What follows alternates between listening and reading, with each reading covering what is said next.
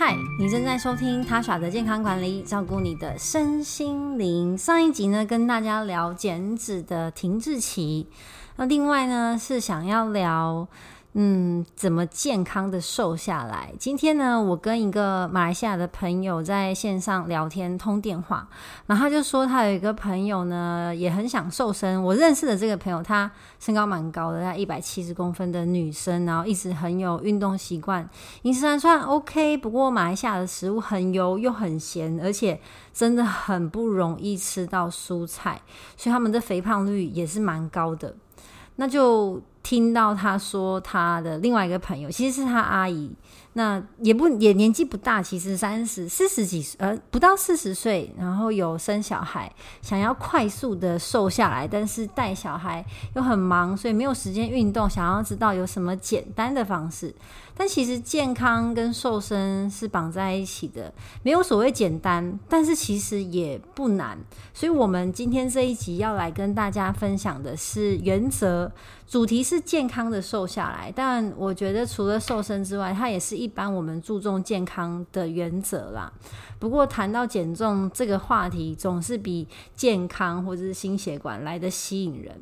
那减重呢，可能不难，只要你愿意坚持一个礼拜、两个礼拜的健康饮食，你多少呢，体重都会往下掉。但最难的是持续减重，减得太快。其实很多的营养学的专家不会给你拍拍手，因为不复胖才是真的瘦，要瘦得久，而不是瘦得快。不过相反，其实很多人都想要追求瘦得快，却没有去想到呢，背后真正的价值或是意义。因为你瘦得很快，但你可能你可能用一个礼拜瘦下来，然后维持了一个礼拜之后又再胖回来，所以你真正享享受这个瘦的期间只有一个礼拜。所以要瘦得久，关键就是不复胖。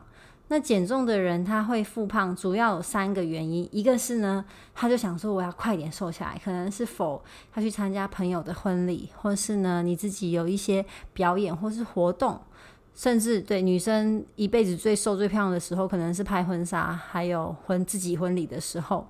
所以你就会想说要有效率，要快，所以就很严格的去执行这个饮食计划。所以过度激烈的限制自己的饮食，太过严格的方式，的确会让你瘦下来，但是呢，会让你的可能荷尔蒙乱掉，或是呢，让自己压力太大。所以当你达到目标过了那个 deadline 之后呢，你就报复性饮食，可能还会比你减重前还要胖。第二呢，是错误的心态，你不应该把不吃东西当做是一种解决方案，它更不能是长期来改善健康的嗯方式。所以错误的心态、不对的原则会让你越减越肥。第三呢，是你没有养成可以持续的好习惯。关于减重啊、健康饮食啊，有很多选项。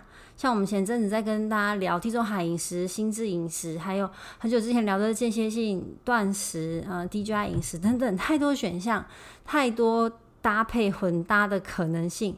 那绝大部分呢都需要意志力，因为一开始呢都会跟你原本的饮食习惯、生活作息会有不太一样。像假如说我想要今年可以认真念英文，我可能一个礼拜帮自己排三天。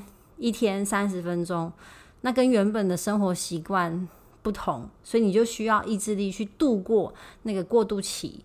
那如果你没有办法有这个意志力，或是你的目标意识不够明确，你就开始偷懒。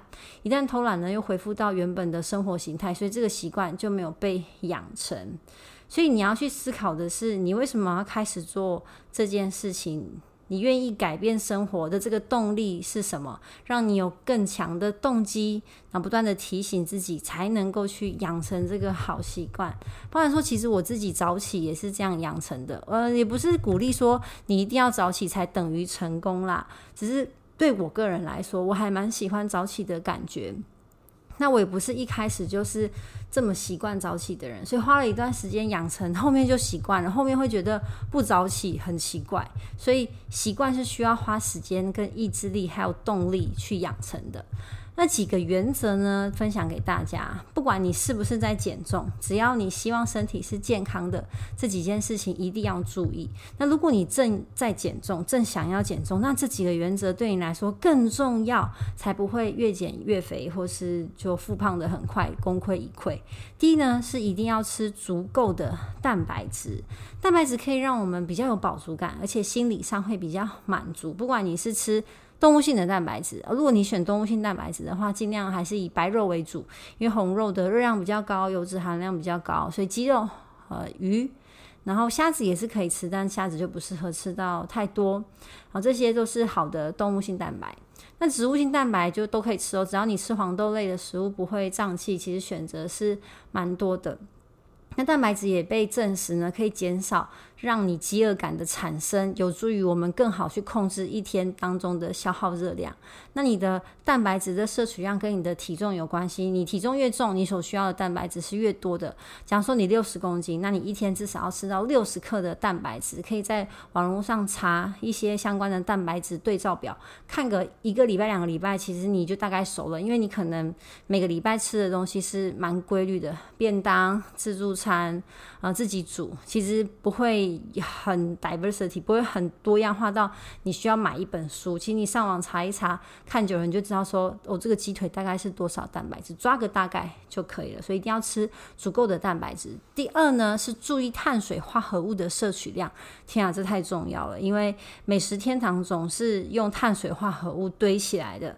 其实人体是需要碳水化合物来提供我们能量，让我们的肌肉可以恢复。好维持我们大脑的运作。不过，过度精致的碳水化合物对于身体健康跟对于减重绝对是反效果。而且，精致的碳水化合物会让你的身体容易发炎，所以你一定要去注意你选择的碳水化合物它是什么种类，以及呢摄取量。因为碳水化合物非常容易超量，你这个也想吃一点，那个也想吃一点，尤其是你去吃到饱或是饭店的 buffet，你会发现呢很多的选项。都是碳水化合物，甜点肯定都是碳水化合物，然后面饭类、萝卜糕一些呃咸的点心哦，港式点心很多都是碳水化合物，所以一下子就超量了。然后什么炒面、炒饭那个基底都是碳水化合物，然后加一点肉、一点菜，所以一定要注意你选择的碳水化合物是不是太多了。接着呢是。重量训练，我其实非常鼓励大家去做重重量训练。当然，有氧运动也是非常的好啊，对于大脑啊、肠道蠕动啊、抗癌症啊，有氧运动是很好的。不过呢，重量训练可以去让你提升肌肉的质量。如果你想要增肌，减脂的话，那重量训练才能帮助你增肌。有氧训练对于肌肉的刺激相对是比较少的，它可以帮助你消耗热量，然后让你心情变好，而且比较好入门。我指的是有氧运动，但是无氧运动对于刺激我们的肌肉生长更有效果。所以，如果你愿意的话，初学者可以找教练，好，开始做一对一的学习。等到你上手之后呢，就算你只会很基本的也没关系，你不用去追求健力或是健美。像我自己也是啊，我只会很基本的，我的深蹲的重量可能很快就要被我妈超过了，因为她呃，这今年也开始做一对一的重量训练的课程，我带她去的，想不到她一试成主顾啊，她一开始上课就很喜欢。那我妈本来就。我觉得他年轻的时候真的力气蛮大，健壮，可能就是要扛小孩吧，然后煮菜什么的。就我开发现他开始上课之后呢，他的重量进步得很快，可能也跟蜜月期有关。他可能重他可能重训一些深蹲跟硬举，很快就要超过我了。但是没关系，我本来就没有在追求这个自己的嗯，就是最佳重量。但你至少可以有自己重训的一个目标，我就是开心，我就也喜欢去健身房。那如果你开始重训之后，发现哎，你很喜欢，你想要追求健力跟健美，我觉得也没有不行，只要不受伤就好了。好，总之鼓励大家做重量训练。我其实是一半一半的，我重量训练跟有氧尽量都排那个运动时间是一半一半的。只如果你现在在积极的减脂期，你可以重量训练多一点点。接着呢是多喝水跟睡眠，这两件事情不太需要钱。但是它非常非常的重要。喝水可以让你有饱足感，也可以降低你的热量摄取，然后呢，去提升你的新陈代谢。没错，提升提升新陈代谢，除了运动增肌之外呢，喝水也可以。那另外一个是睡觉，充足的睡眠呢，可以让你身体的压力荷尔蒙呢维持在一个正常的水平，这样你就比较不容易感觉到肚子饿。有时候其实不是肚子饿，是脑袋饿。等一下我们后面会说。所以好好的睡眠，好，在正正常的时间睡觉，十二点以前要睡。那可以睡多久就看个人啦。那如果你可以十一点前睡的话，会更好。然后水分呢，喝到你体重乘以三十 CC 这么多。所以刚刚举例前面六十公斤的人话，要喝到一千八百 CC。但是如果最近夏天很热，或者你有去运动流很多汗的话，可以喝到两千两千五也是没问题的。好，所以喝水跟睡眠这两个要打三颗星星。最后一个呢是定期的自我监控。一般来说，你天天照镜子，天天摸自己的肚子，很难立刻察觉到体重的变化。最好呢，可以每天或是每周固定量体重，还有腰围。我觉得这两个呢，都要定期的监测。你对自己的身体要够了解，脑袋可能会骗你，想说今天穿的这件衣服好看一点，你就觉得我好像瘦了一点。然后这件衣服比较不合，你就觉得自己胖了一点，是比较主观。但是体重机它应该是不会骗你的，皮尺也不会骗你的，皮尺可能会有误差啊，你量的那个圈圈不一样。但体重机肯定是不会啊、骗你的，或是你有一件很喜欢的裤子，比较合身的哦。像我自己穿裤子都习惯穿比较合身的，真的胖一点就比较有感觉。但我觉得体重机跟皮尺还是最准确的，定期的测量，每天或是每周。那你说可不可以一个月量一次？我跟大家说，一个月一次很容易忘记，所以我觉得每天或每周会比较好。然后这些道理其实大部分，我想很多听众都知道，可是却很难做到。主要的原因可能是因为你想要快一点看到成绩，所以你一开始就是很积极、很认真的减重，然后买一堆营养品。其实我觉得营养品很好，我自己也有在吃，就跟减重有关的。可是呢，我不会依赖它，我也不会觉得我瘦下来就是要靠它。那我为什么还要吃营养品？因为它多少还是有一些帮助，所以我可能付出七十分的努力。然后我靠营养品帮我补了十五到二十分，好，有点偷吃补，就有点像以前学生上课听老师讲课之后下课去补习，那可能 maybe 认真的话成绩就会好一点。但如果你上课都在睡觉，你下课去补习，你的成绩也不一定会比较好。所以这两件事情其实都很重要。好，所以你一定要让这个细水长流，然后去平衡你的压力，而不是在一开始想要一口气冲到终点，但到了终点之后，你发现不止你在动，这个路也在动，所以你站在原地其实就不进则退了。一定要呃持续的维持一个健康的饮食跟生活习惯。那我要跟大家说，除了啊、这个这个原因让。很多人在一开始减重就失败，就是太冲太快之外，还有另外一个就是假性饥饿。你总共吃的东西变少了之后，你肚子肯定会觉得饿，但是只有过渡期。那当你的体重也跟着降低的时候，诶，其实你也没有这么饿咯，因为我们体重减轻的时候，其实你身体需要的热量也是会变少的。但你还是会觉得饿，但这时候不是肚子饿，是大脑觉得饿。你可以把它想象成是一个假性的饥饿，它让你有吃东西的欲望。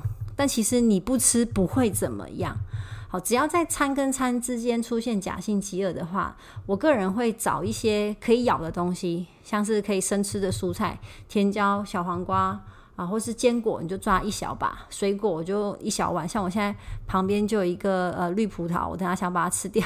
然后蒟蒻，我很喜欢吃蒟蒻，因为它会咬到嘴巴很酸，所以你不会吃太多。但是啊，蒟蒻干通常热量也蛮高的，调味很重，所以你一定要一直喝水。